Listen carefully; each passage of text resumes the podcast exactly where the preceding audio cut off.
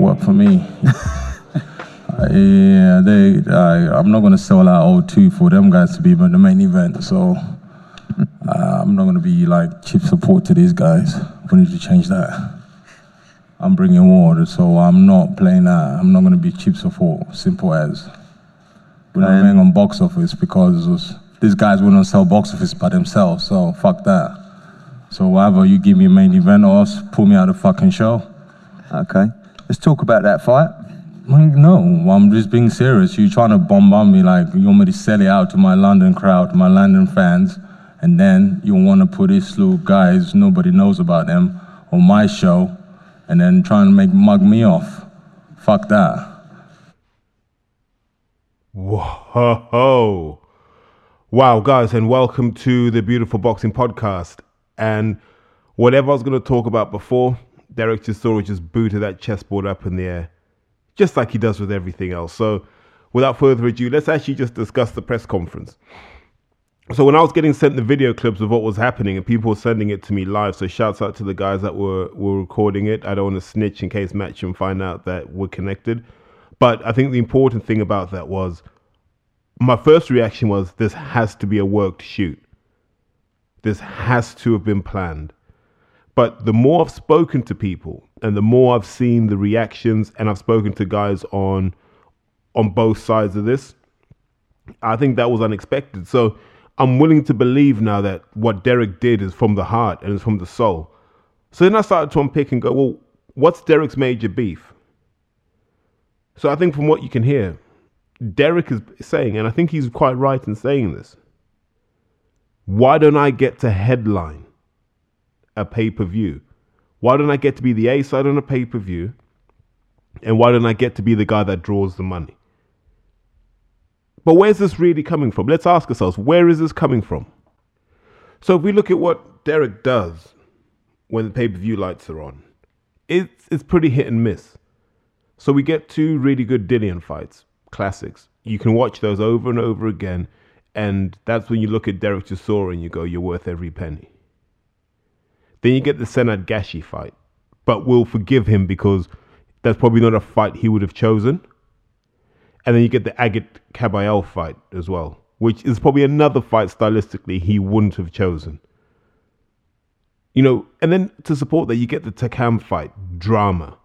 You get the Spilka fight, explosive. So we know what Derek can do on his day, but the problem with putting Derek at the top of the tree is essentially you're asking him to guarantee that kind of performance every time. Because that's how you say, right, Derek's the pay per view fighter. Because every time he's on there against top 10 opposition, look at what he does. He entertains and he stops them. Right? That's what you're trying to do with Derek. And that's how Derek views himself. Having been around Derek, having known Derek like I do, Derek views himself as the most exciting heavyweight this country has. Because he says, I come to fight every time. And I think that's true. But then, you then, you know, and there's an argument to say, well, how often is he in world title fights? But take a step back. So, if we remember correctly, Dave Allen versus Lucas Browne was a headline fight, and Derek had to play second fiddle. Dave Allen versus Lucas Browne wasn't a fight for a world title. It wasn't a fight to eliminate for a world title. It wasn't anywhere near a world championship quality fight. So when Derek then says, quite rightly, look, I should be headlining, and people argue back with, well, there's a unification fight. Well, what we realize with pay per views, pay per view is never about the belts, it's about the money. Who brings the money in? That's the whole premise, isn't it? The fighters own the budget. Is that true in this case? We don't know, but it's really interesting. So you can see why Derek's annoyed because the goalposts always seem to shift when it comes to Chisora.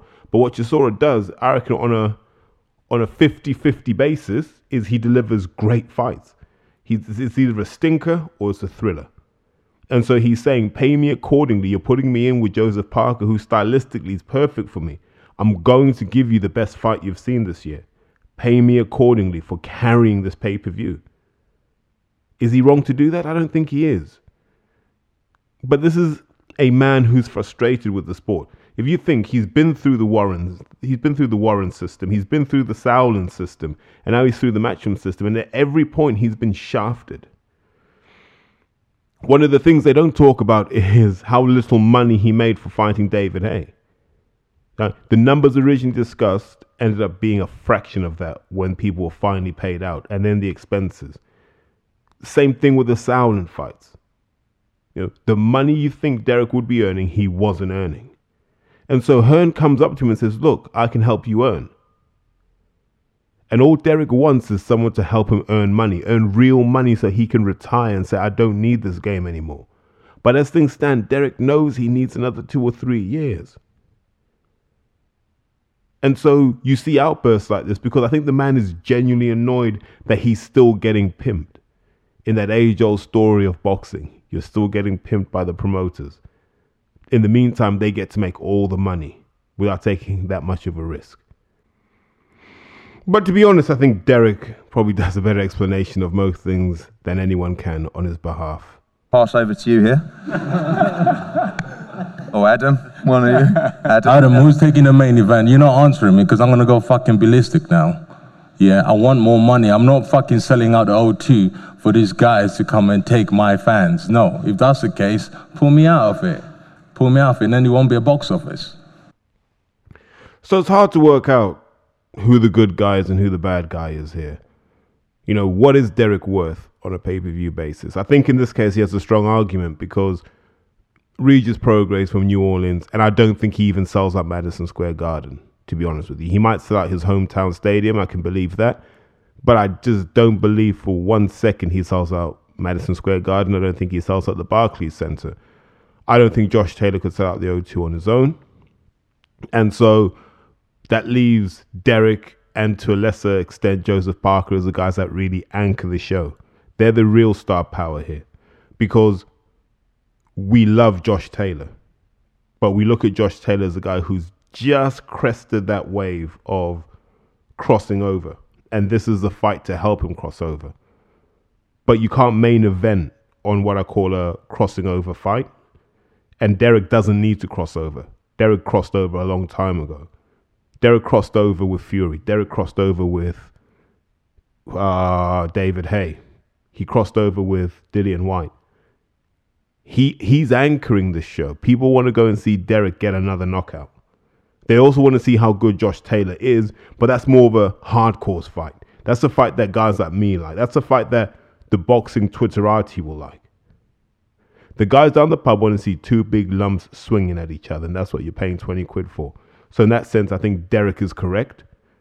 He. But once again, you go back to Derek, and does Derek have a way with words? You know, there's a genius under all of that because he has a very eloquent way of describing the situation. For doing this right now, but I'm just, I feel like you just fucking me with no Vaseline. But then this actually points to a way that Eddie Hearn does business. And remember what Eddie Hearn's calling cards are when it comes to boxing. One, he puts on the biggest and the best events. Kind of true. Right? Definitely not true in America. Maybe a bit maybe true here, definitely not true in America. He doesn't put on the biggest events.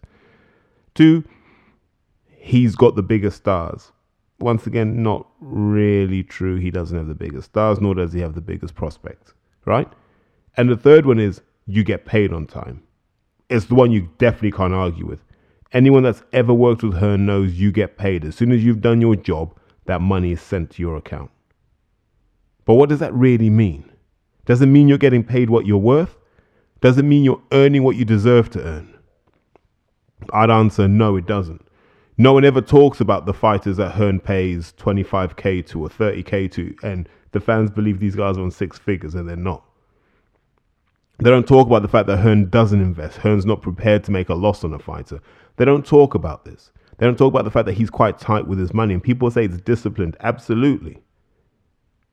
But for what he's taking home and for what these boxers are putting on the line, is it fair? Is it right? No one ever questions Eddie Hearn on this because his mantra is we run shows to make a profit. Cool, okay. But are you taking care of the boxers? If we knew, like they do in America, what the boxers' purses were in this country, do you think we would we wouldn't think the same of her? And we'd be like, well, why are you paying a pittance? Because it's easy to give Frank a kicking, and the, the argument's always the same. Frank doesn't have any money. Frank can't pay you on time, and he takes all these shots. But the reality of Eddie Hearn is he doesn't pay that much more. And if you don't believe me, how can how can Cyclone persuade Ohara Davies to go from a matchroom show onto their show? Because they paid 120k for that fight. That was a fight that would have been worthy of that on a pay per view. Hearn could have done that on a pay per view. He wasn't willing to spend the money because a lot of guys he doesn't believe in. That's the reality of it. Take Joshua away, take Dillian away. There are a lot of guys that he doesn't believe in, which is sad. And so guys like Chisora pay the price of Matchroom's natural conservatism. They don't earn what they deserve. Would Derek get more money fighting on BBC? Absolutely. Does he care if the show is profitable or not? No, because he's there like, I'm risking my life. I want to get paid what I think I am worth. I don't think Hearn's doing that at the moment. And we know this because Hearn is guilty of so many other things. I don't want this to be an anti Hearn rant or an anti Hearn discussion, I should say. But what I do want to say is think of all the fights that haven't happened because people don't want to deal with Hearn or he hasn't been able to stump up the money. Now you understand why Derek's frustrated. Like laughing and like it was a bit I of a think, I wind think. I think that it started as a little bit of not a wind up. He definitely wants to be main No, event, can but I think. I think he started as like yeah yeah yeah, and then Prograis piped up, and then I was thinking oh no, so you know, I think it's interesting. I've see seen him what come over to you Yeah. and No, he just said to me there, he goes, why are these little guys main event? I said, well, it's, it's number, you know, unification, Ali Trophy, uh, you know, so it's So in classic Hearn terms, all a storm in a teacup. And I imagine they'll offer Derek some kind of sweetener, a few extra quid, and then they'll say, look, we'll get your own pay per view. And he normally does that to remind people that they're not superstars. So they'll put him on a pay per view with a real stinker of an opponent.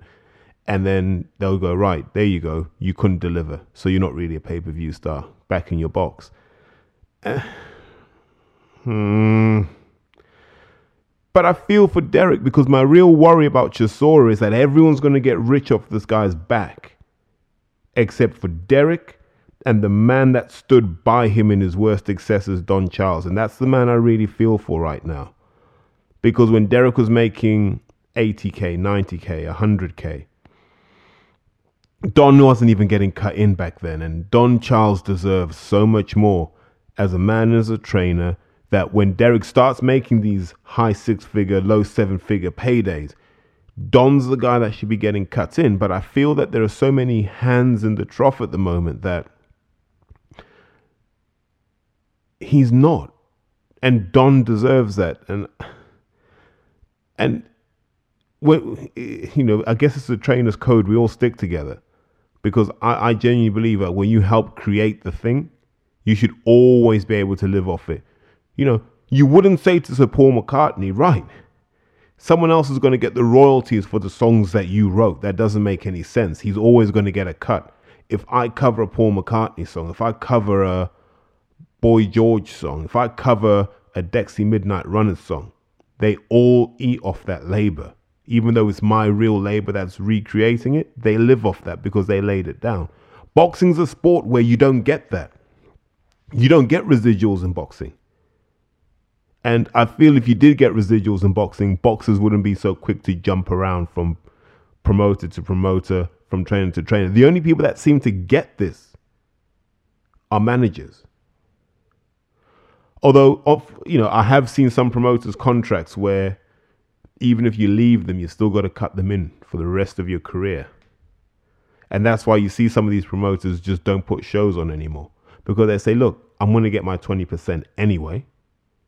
So, how about someone else promotes them, does a better job than I can, makes more money for them, and then I get more money? This is a really dirty game. So, when you see Derek getting angry, it's for a lot of those reasons. And when you see guys like me getting angry, it's because guys like Don Charles aren't eating. And I'm uncomfortable with that. because he deserves to eat out of the sport because he's put so much in. But actually, on a side note, one of the things I loved about the press conference was Derek said the one thing about the World Boxing Super Series that we can all agree with now. You know, it's about time that the elephant in the room was addressed. And I think Derek's the first guy to really nail it down. Nobody gives a fuck about Ali Trophy, man. It's past date, man. The heavyweights are back now. You know, Mike Tyson said it when AJ knocked out Leonard Wachko, uh, Klitschko. He said, no more money to the small guys. The money's going back to the heavyweights. Bro, nobody cares about you, bro. Let's all be honest. But Don't get me- one, don't make- yo, yo, yo, yo. Don't get me started, bro. before I We number squash one you, and number two. Yo, I don't give a shit. It might take So when they first announced the World Boxing Super Series, we were all excited. We thought, right, the best will fight the best and we'll get clarity in every weight division. Right? That's what we thought. This is the one time we will know who the best of the best really are. And it was the super middleweights and it was the cruiserweights. And I think they got the cruiserweights spot on. But it's easy because there's no money in the cruiserweights and no one knows who the hell they are. But there were so many holes in the super middleweight tournament that by the time you got to the final, you were no clear about who the best 168 guy was. You know, as British fans, we got to see a British, well, we got to see two really big British dust ups. So we got to see Eubank Jr. versus Groves. And then we got to see Callum Smith versus Groves. And yeah, we enjoyed those fights and they were great fights, but one was in Jeddah. So another misstep the pursuit of money. From a proposition that was meant to give us clarity, was meant to be we want to simplify the boxing landscape, to then we just want to chase money. So that was disappointing. Although they gave us a hell of a night in Manchester, and those listening who went there that night, you'll understand how special it was. So now fast forward, and now we've got we've got the little babies at 118.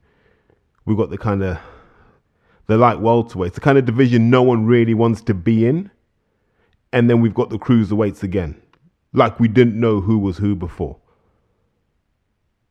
And that's the problem with this tournament now. And Derek's right. No one cares about the Ali trophy because at 118, we can't even name these guys. We, we don't really care. And I refuse to believe Inoue versus Donaire is really number one versus number two. I refuse to believe that that's not who we want to see Inoue fight next. So that fight's actually irrelevant. Unless you're a hardcore, that fight's not relevant anymore. Josh Taylor versus Regis Prograis, I think answers one half of the question, but the other half of the question is Ramirez. And Ramirez is not in this tournament, just like Hooker was not in the tournament. You know, instead we had Flanagan and we had this guy and we had that guy. But we get Taylor and Prograis, and I think that's a valid question. But then we're now here asking, what would happen if Lomachenko went to 140? What would happen if this guy went to 140? Then you got the, the Mikey Garcia question. So by the time these two guys fight, and there's a decision on October 26th, live on Sky Box Office, hmm, we're no wiser about who the best at 140 is. We just know that Josh Taylor's either been crowned a star, or we'll be saying at least he had a go. That's the only value in this fight, yet they're calling it pay per view. And I struggle to see why. The pay per view fight is the winner of this tournament versus Ramirez for me, or versus Mikey Garcia if he can make 140, or even even versus a Pacquiao if he can get down in weight too. That's what we're looking for. I know people say, "Oh, fans want the best fighting the best." I don't think fans do. Fans want big star fighting other big star in big fight. That's what they pay for. The trade fights, the the good guy fighting the other good guy, the guy that could no one cares about that outside of boxing, outside of the people who know the sport. And that's a very small number. And it's not a very lucrative number. So this World Boxing Super Series, I'll be surprised if it carries on for another year because if you look at the case of Prograis, Prograis doesn't need this anymore. Taylor doesn't need this anymore. Like the tournament's validated these guys. If Josh Taylor were to get injured now, I don't think he'd care. He'd want to fight Ramirez. He'd want to fight Garcia because he would have ascended to that level where he's a relevant factor in the division. It served its purpose now. And I think that's what people are realizing. They're realizing the World Boxing Super Series, you can become famous j- for just not being in it. Never mind from being in it. So look, Ramirez is famous for not being in it. Hooker famous for not being in it. In the same way that David Benavidez got famous for not being in that tournament. So basically, it's become this utility that boosts people's profile and doesn't really give much reward back to the founders and the originators. So you ask yourself, why would they do it? And I expect that they won't want to do it next year because it's such a hassle to organize. So at a time when we're talking about tournament boxing being the way forward, and you've got Ultimate Boxer and you've got the Golden Contract all coming up, and they seem to be the format that works. The do it in an evening that seems to work better than we're going to stretch it out over a year because there's too many unknowns that can come up in the course of a year, as the World Boxing Super Series has found out. But it's an irrelevant tournament now, apart from the hardcores. There's no. There, what fights are we really looking forward to that will answer questions that we have? You know, the World Boxing Super Series financially could not give us Spence versus Crawford.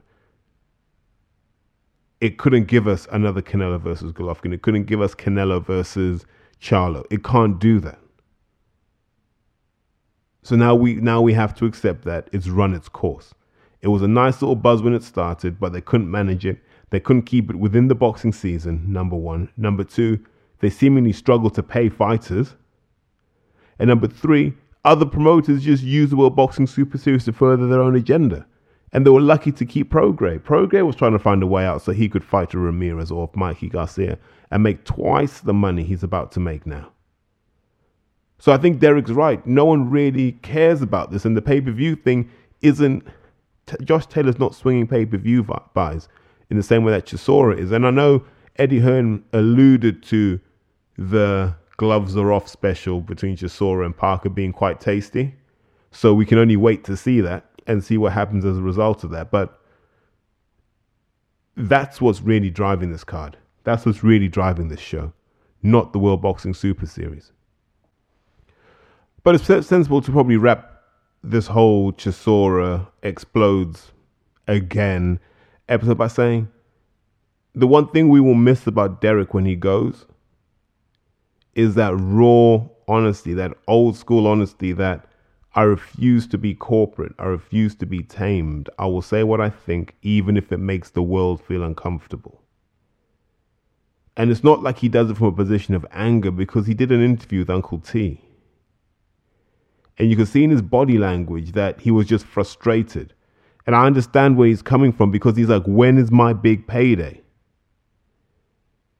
You suspect that he might be in the running for a Joshua fight. If Joshua were to lose, the next logical fight, if Chisora wins, is AJ versus Chisora. Because you can build that story up and say, look, Derek's got a similar style. He's a big hooker. He's got a decent chin and he knows Anthony Joshua well enough that he can get to him.